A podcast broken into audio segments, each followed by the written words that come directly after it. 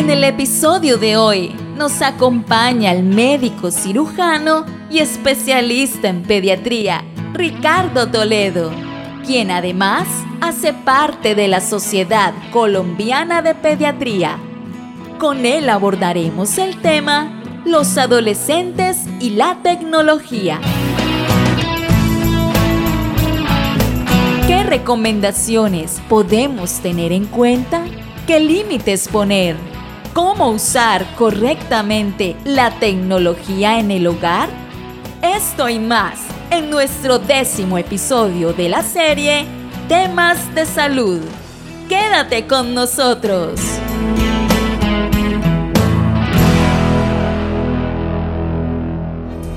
temas de salud en el café de la mañana. Doctor Ricardo Toledo, qué gusto tenerlo nuevamente. Buenos días. Buen día, Héctor. Buen día también a la audiencia.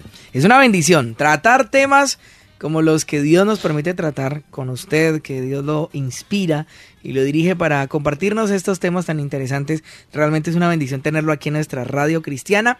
Y bueno, hoy vamos a insistir en un tema que hemos mencionado, hemos hablado, pero es que es el pan de cada día de las familias, de los niños. Tremendo, es impresionante cómo la tecnología absorbe a los niños, absorbe a la juventud y no podemos permitir esto. A eso hay que ponerle límites. Entonces, doctor, hablemos un poquito de eso. Ay, sí, muchas gracias, Héctor. Sí, ese es un tema preocupante. Ahorita venía aquí para para la emisora y venía subiendo increíble. cinco personas en el ascensor, cuatro con un aparatico, con un smartphone ahí ¿Y el quinto era usted? Eh, sí, yo preguntándoles cosas y, no, me contestaban, sí, ¿verdad? No me sí, a, veces, eh, ¿verdad? Oh. No, no interactúan las personas, no saludan ni siquiera porque están allí. Están allí. Eh, ah, yo pensaba también, así como hay zonas, dice, esta zona es libre de tabaco, aquí entre usted debería haber, esta zona es libre de redes de informáticos, móviles. de dispositivos móviles y de pantallas, de pantallas, de, pantallas. De eso vamos a, a tocar algunos temitas. Ole, sí, verdad, deberíamos, deberíamos promover, las zonas libres de pantalla, Empezando por la casa, ¿no? Por las familias, que hayan lo más importante. lugares y momentos donde libre de pantallas vamos a charlar, vamos a conversar. Y hoy en día esa es una lucha porque como hay tanta pantalla y hay tanta facilidad, no crean, no es ni siquiera fácil dentro de la casa uno tener ese comportamiento. No, y que, y que, y que realmente es útil, ¿sí? Es, es muy útil.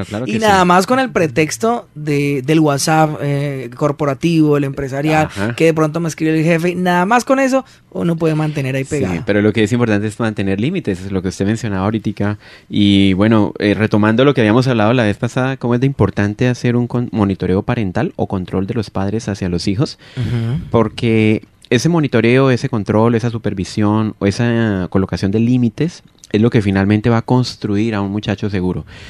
Ahorita antes de que empezáramos aquí al aire le comentaba a usted que una de las cosas que más preocupa es que mucha cosa que está pasando en los adultos hoy en día, en los jóvenes, en los adultos jóvenes y en los adultos, mm, tiene que ver con, las cosas que sucedieron en su infancia. Y nosotros estamos ahorita en plena era digital, entonces esto está influenciando mucho el pensamiento de los muchachos, de los jóvenes, eh, la toma de decisiones y el estilo de vida incluso de los jóvenes, el estar metidos como en, la, en las redes sociales, en el internet o en uso de pantallas.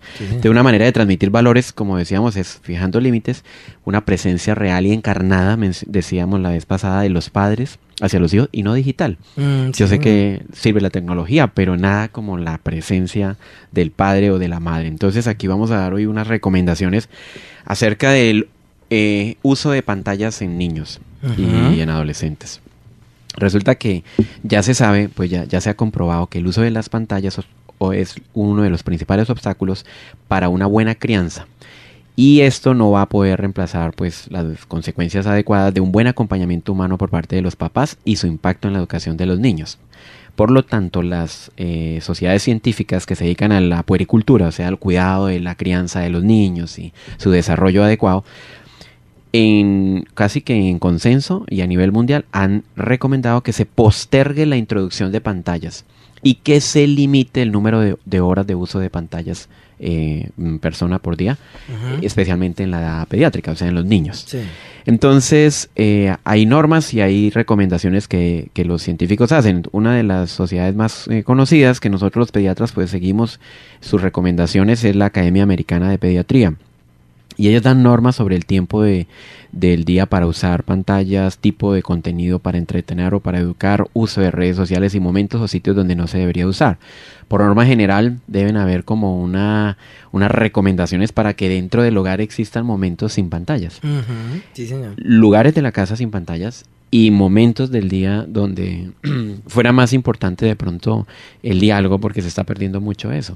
A veces usted puede verlo en cualquier sitio donde usted pase, incluso al interior de la casa que hay tres, cuatro o más personas reunidas en una mesa, pero cada una tiene su aparatico electrónico o está fijándose en una pantalla y ya se ha perdido el contacto visual, el interés por, el, por la comunicación asertiva con la otra persona, la comunicación afectiva, la comunicación directa. Mm, y a través de las redes, pues obviamente se abusa de este tema. Y, y peor aún, muchas de las patologías que hemos mostrado en los programas o que hemos mencionado en programas anteriores tienen que ver con el uso de pantallas. Trastornos del sueño, trastornos de la conducta, trastornos de la alimentación, mucho trastorno psicológico por lo que está consumiendo a través de lo que ve en las pantallas como por lo que está enviando a través de las redes sociales mm, usted como persona. Entonces hay que ponerle como un alto y ese es como el llamado hoy. Vamos a ponerle unas normas y qué dicen los expertos. Entonces, por ejemplo, la Academia Americana de Pediatría sacó una publicación hace tres años donde recomienda lo siguiente, comillas, deben haber horarios libres de contenido mediático, tales como hora de comer, hora de dormir o al conducir. Además, deben haber zonas libres de pantallas en el hogar, como las habitaciones. Y se debe mantener una comunicación continua con la importancia de ser un buen ciudadano en línea y sobre la seguridad, con inclusión del trato con respeto a las demás personas cuando se esté en línea y cuando no se esté. Porque una de las cosas eh, paradójicas es que la gente cree que a, través de las redes puede decir lo que se le antoje, tratar a las demás personas como quiera y no se imagina que alguien está recibiendo su ofensa, su comentario, su antipatía. Aunque sea un medio indirecto de comunicación, la persona siente mucho cuando está leyendo lo que le están diciendo. Entonces, eso es parte de lo que los papás tenemos que hacer, enseñarle que es como si estuvieras hablando con alguien a través de este WhatsApp, de este correo, de esta red social por la que te comunicas y que eso tiene y eso impacta a la otra persona y eso te va a traer consecuencias también. Eso, eso iba a decir, doctor, también, porque es que se piensa eso, ¿no? Que como no se está viendo a la persona allí personalmente, persona a persona directamente, entonces que yo puedo expresarme de la manera más terrible, que eso no va a tener consecuencias porque ni me conocen, ni sabe dónde vivo, entonces por eso se desinhiben pero resulta que sorpresas tremendas se han llevado mm, porque cosas que han dicho en redes sociales se desinhiben a hablar de cualquier manera y resulta que esto, esto pasa a traer consecuencias terribles. Y si no, miramos qué le pasó allá al gobernador de Puerto Rico. Creo que fue destituido hace poco por unas a través de una comunicación que hizo de redes sociales. Sí, señor. Pero bueno, aquí el tema también se centra, eso es un punto importante, pero el tema también se centra de que procuremos establecer rutinas, ejercicios, diálogos, actividades en familia que no involucren tanto las pantallas, que es lo más sencillo. Si usted quiere entretener a un jovencito de cualquier edad, desde menos de un año de edad, pásele un smartphone, pásele una y pantalla. Queda cautivado. Y ahí usted lo deja quietico, lo, lo casi que lo hipnotiza ese, esa, el brillo de la pantalla y los colores, y él ahí se puede pasar todo el tiempo que quiera. Entonces, ah, y como les mencionaba, esto genera muchos problemas porque hay más sedentarismo, hay más em, alteración como de la manera de analizar y de pensar y de resolver los problemas. Y la persona piensa que puede decir, como mencionábamos ahorita, todo lo que, lo que quiera y que no va a pasar nada. De hecho, también se ha estudiado un poco este tema desde el punto de vista de que muchas personas le pasa lo del alcohol que necesitan tomarse un poquito de alcohol para decir lo que no se atreven a decir persona a persona. Algo así como cobardía o necesidad de esconderse. Y se esconden en las redes para insultar, pero de pronto de persona a persona no, se atreverían a, decirlo. Entonces, ¿qué recomendaciones hace la Academia Americana de Pediatría hace tres años? Que recomienda que los menores de 18 meses no deben estar en contacto con pantallas y que si los cuidadores de estos niños quieren introducir un contenido digital, deben elegir con mucho cuidado programas de alta calidad y acompañarlos eh, a, verlos, para que ayudarlos a discernir sobre lo que están pues viendo y explicando lo que está sucediendo en la pantalla.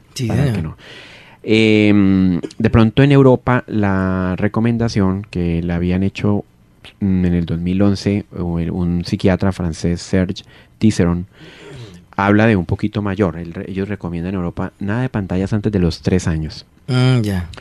y en Norteamérica hablan de nada de pantallas antes de los 18 meses, pero la recomendación que hacen es que lo inicien, la inicien así sea televisión después de los dos años. O sea que ese periodo de los 18 meses a los dos años no está muy definido, pero así como en términos generales lo que maneja un pediatra puericultor es evite colocar pantallas a los niños antes de los dos años, así sea televisión. Mm, claro. Esa es como una normita. De los dos a los cinco años, limite el uso de pantallas a máximo una hora al día, con programas de alta calidad y donde los cuidadores saben el contenido del programa y deben acompañar al niño a ver el programa. O sea, no lo ponga a ver televisión. Solo. televisión de 2 a 5 años, máximo una hora al día y acompáñelo y, con programas de alta calidad. Si usted se da cuenta uno, pues muchas veces no hace eso y no ve qué es lo que está sucediendo en el mundo porque ahora hay pantallas disponibles, muchas pantallas en la casa. Cuando nosotros éramos pequeños había a lo sumo un televisor en la casa y en la sala. Mucho. Hoy en día las casas promedios tienen mínimo un televisor, pero tienen muchos smartphones, tienen varios y eso es pantalla, eso es consumo. Entonces, esto es para niños de 2 a 5 años. Y para los mayores de 6 años, la recomendación, estas son recomendaciones de la Academia Americana de Pediatría, deben establecer límites coherentes sobre el tiempo y el contenido que usan y cerciorarse en que el consumo de pantalla por parte de niños de más de 6 años no les quite tiempo de sueño, de actividad física, eh, de alimentación, de educación o cualquier otro comportamiento esencial para su niñez. Es más importante el compartir persona a persona, el tener actividades de pronto físicas, actividades lúdicas, pero que no involucren pantallas en familia, tiempos de lectura, tiempos de pronto de paseos o de salida, de ir al parque, de esto, que dejarlo pegado a una pantalla. Mm, claro. Pero tristemente eso es lo que estamos viendo que no al contrario no pasa al contrario al lamentablemente. contrario es que usted le deja un aparato para que el niño se quede quieto y a la señora le deja hacer el oficio en la casa o al papá le deje ver el programa que quiere ver. Entonces la recomendación eh, de Norteamérica es esa. Menores de dos años no pantalla de dos a cinco años máximo una hora pero acompañándolo, explicándole y habiendo seleccionado el contenido.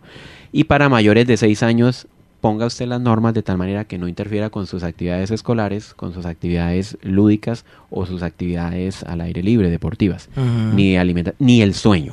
De hecho, todas las sociedades científicas recomiendan que no deben haber pantallas en los cuartos de dormir, ni en el de los padres ni en el de los hijos, porque también el buen ejemplo empieza por casa. Y si el papá es un eh, consumidor mediático de medios de comunicación, adivine qué va a hacer el hijo. Pues o de qué le va a servir que usted le diga al hijo, deje de ver tanta televisión, si usted se la pasa pegado al televisor.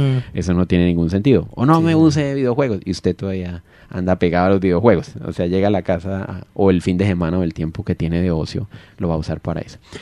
En Europa la regla es la que había dado este psiquiatra francés Serge Tisserón, Serge Tisserón, y que habla de una regla que es más fácil mnemotécnicamente de aprenderla, que es la regla del 3, 6, 9 y 12, que son años, 3 años, 6 años, 9 años y 12 años.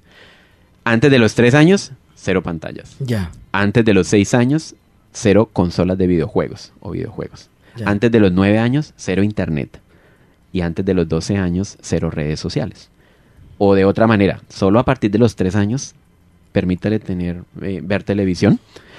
Después de los seis años, permítale jugar mm, videojuegos y obviamente seleccionados, que eso también vamos a mencionar ahorita algo, que el tema del contenido de los videojuegos.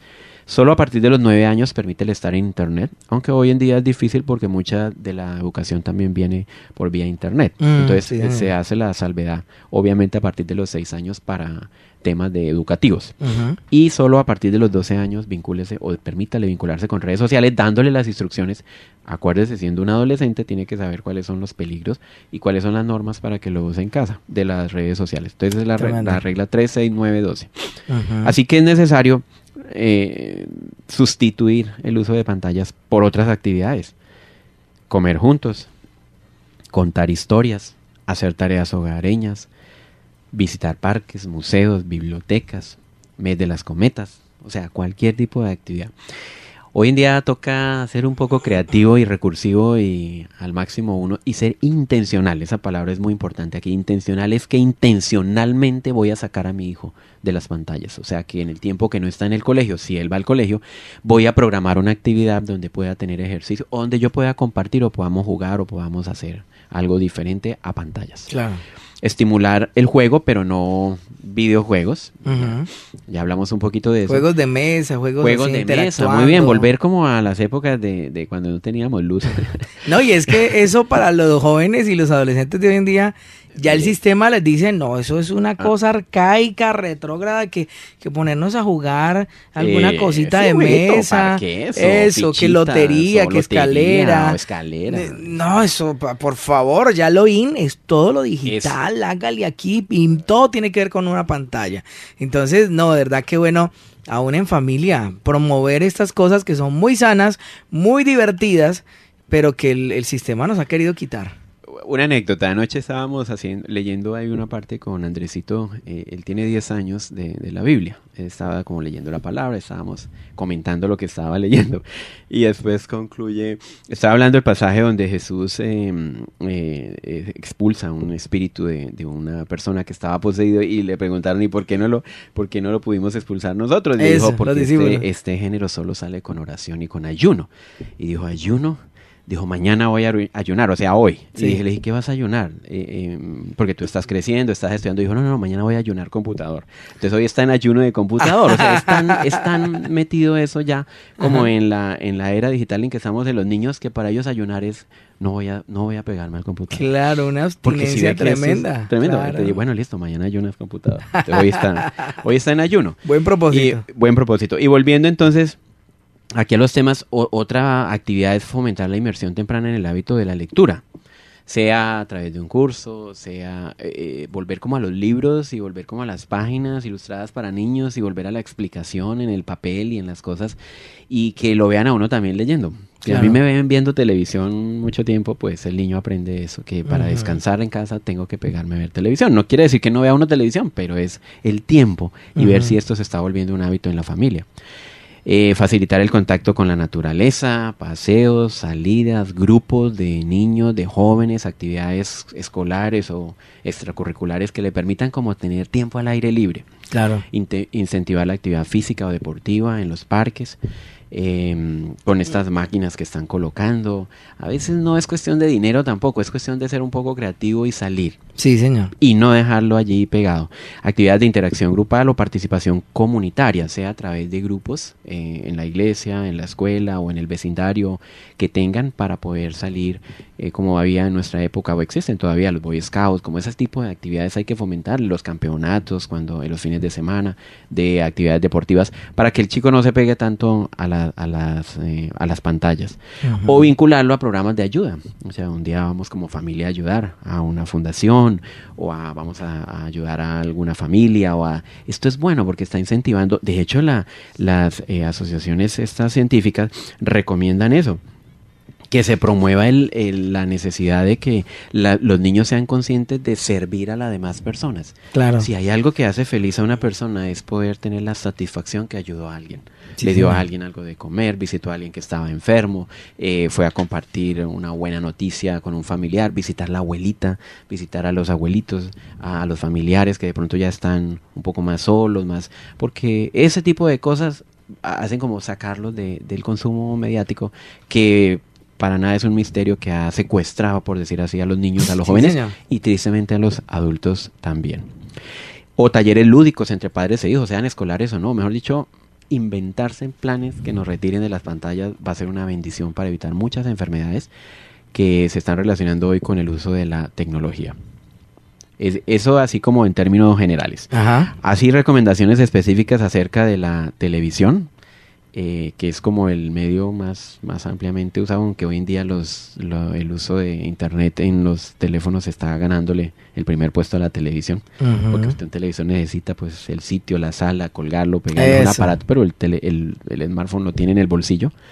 Entonces hablemos un poquito de la televisión, es evitar el, el contacto con la televisión en menores de dos años, a menos que una persona lo esté acompañando y le esté explicando el contenido, programas de alta calidad. En los cuartos de niños y adolescentes no recomienda ningún tipo de sociedad científica que deba haber un televisor, Ujú. para nada. Eh, siempre se deben acompañar a los niños siempre que vean televisión. De hecho, sí existe esa recomendación cuando usted prende el televisor en ciertos programas.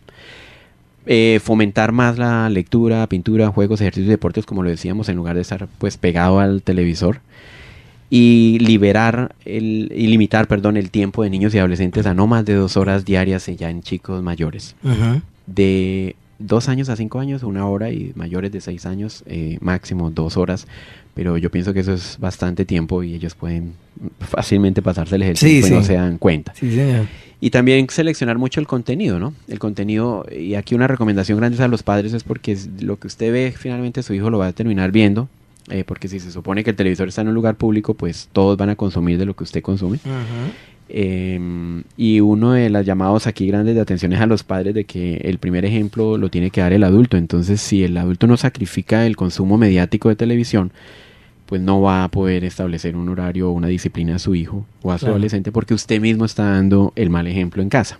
Y ahí sí, como dicen, el mejor el mejor que em, regaño, la mejor indicación es el ejemplo. El ejemplo, totalmente. Si el papá se la pasa pegado al televisor o viendo cierto tipo de programas, el niño probablemente lo va, lo va a copiar. lo va a repetir. Tremendo. Claro, nos toca es a nosotros mismos también empezar a dar ejemplo y a poner límites nosotros mismos.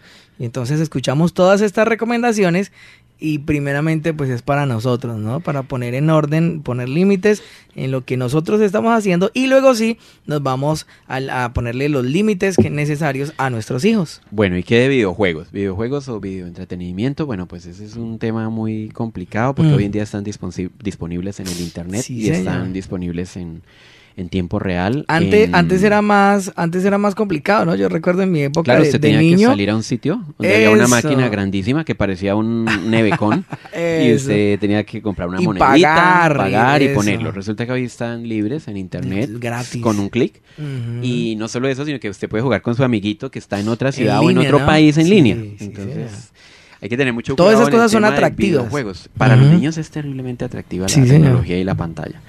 Pero entonces eh, aquí el cuidado es con el contenido del videojuego porque se está promoviendo mucho el uso de, de videojuegos que tienen unos malas enseñanzas o malos contenidos de violencia especialmente eh, como estos que les mencionaba hace 8 o 15 días del Campeonato Mundial de Fortnite ahora. Y entonces eso se ha vuelto muy famoso entre los niños y la moda para ellos es andar jugando esos videojuegos agresivos donde usted sale matando. Disminuir el, eh, al máximo la, el contenido de videojuegos violentos donde tiene que disparar, matar. Nosotros matábamos marcianitos, naves raras que no existen. Pero ahorita matan a personas. El, videojuego es matar personas. Es como es meterse en una guerra y en un, rol usted ahí de mercenario, de soldado de guerra, no sé qué, y andar matando personas. Y cuando usted se pone a ver, sin hacer mucha apología de esto, muchos de esos tiroteos que han sucedido en Estados Unidos, estas personas, eh, primero lo habían publicado en sus redes lo que iban a hacer, y segundo, usted mira el modelo de lo que están haciendo en vivo y es un modelo de un videojuego muy famoso. Sí, señor. Entonces usted dice, eso indiscutiblemente está afectando la forma de pensar.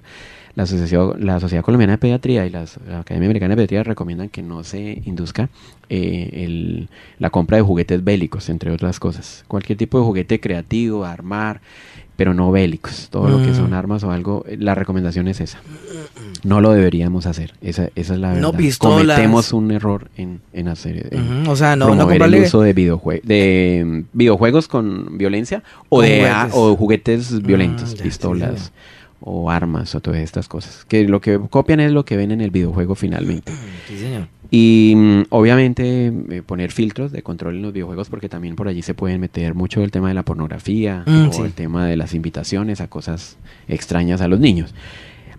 La verdad no se recomiendan en menores de 6 años. Y de 6 a 9 años tiene que ser muy monitorizado, vigilado y con tiempos especiales en un sitio público. Tenga por favor el computador, el portátil o, permita que sus hijos hagan uso de la tecnología en un sitio público en la casa, es decir, en la sala o en el comedor, donde todos estemos viendo lo que están haciendo. Si un chico se va a encerrar a un cuarto o algo, a jugar algo, a ver algo, póngale la firma que no, no está haciendo algo bueno. Eso se cae de su peso, pero a veces parece que en este boom y en esta moda del, respeto por el libre desarrollo de la personalidad, hemos caído como en, el pecado de creer que ellos son lo suficientemente grandes y maduros para que no se encierren a jugar y usted no pueda estar viendo que están jugando. Sí, señor. Y respecto al uso de las redes sociales, pues hay unas edades mínimas de inscripción, la mayoría son para mayores de 12 años, o sea, de 13 para adelante, empezando por Facebook y las demás redes sociales muy conocidas.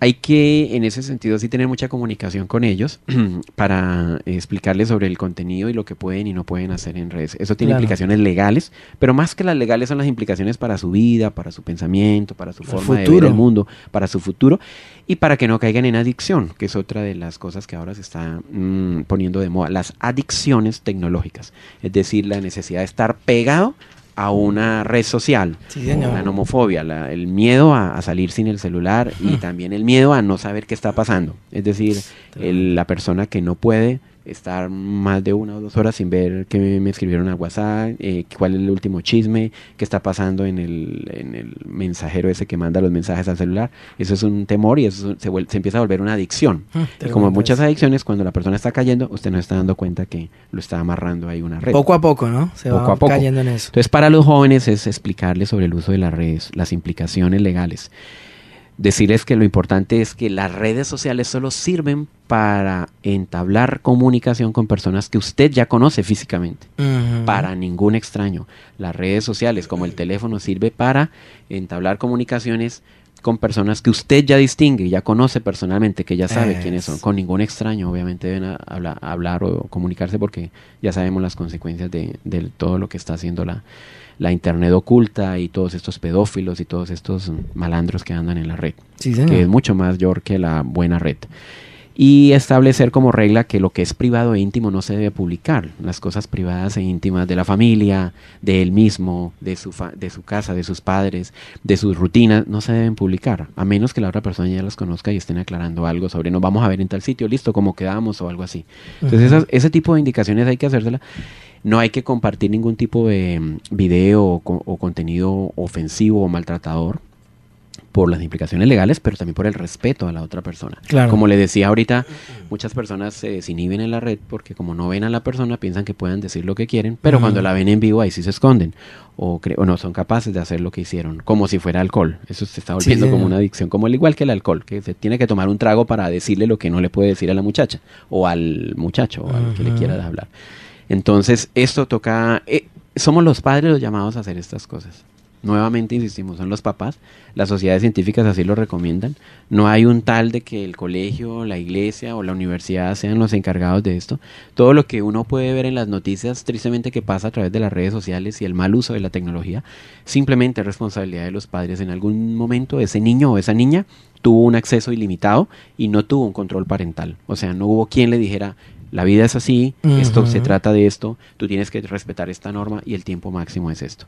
Empecemos por lo sencillo.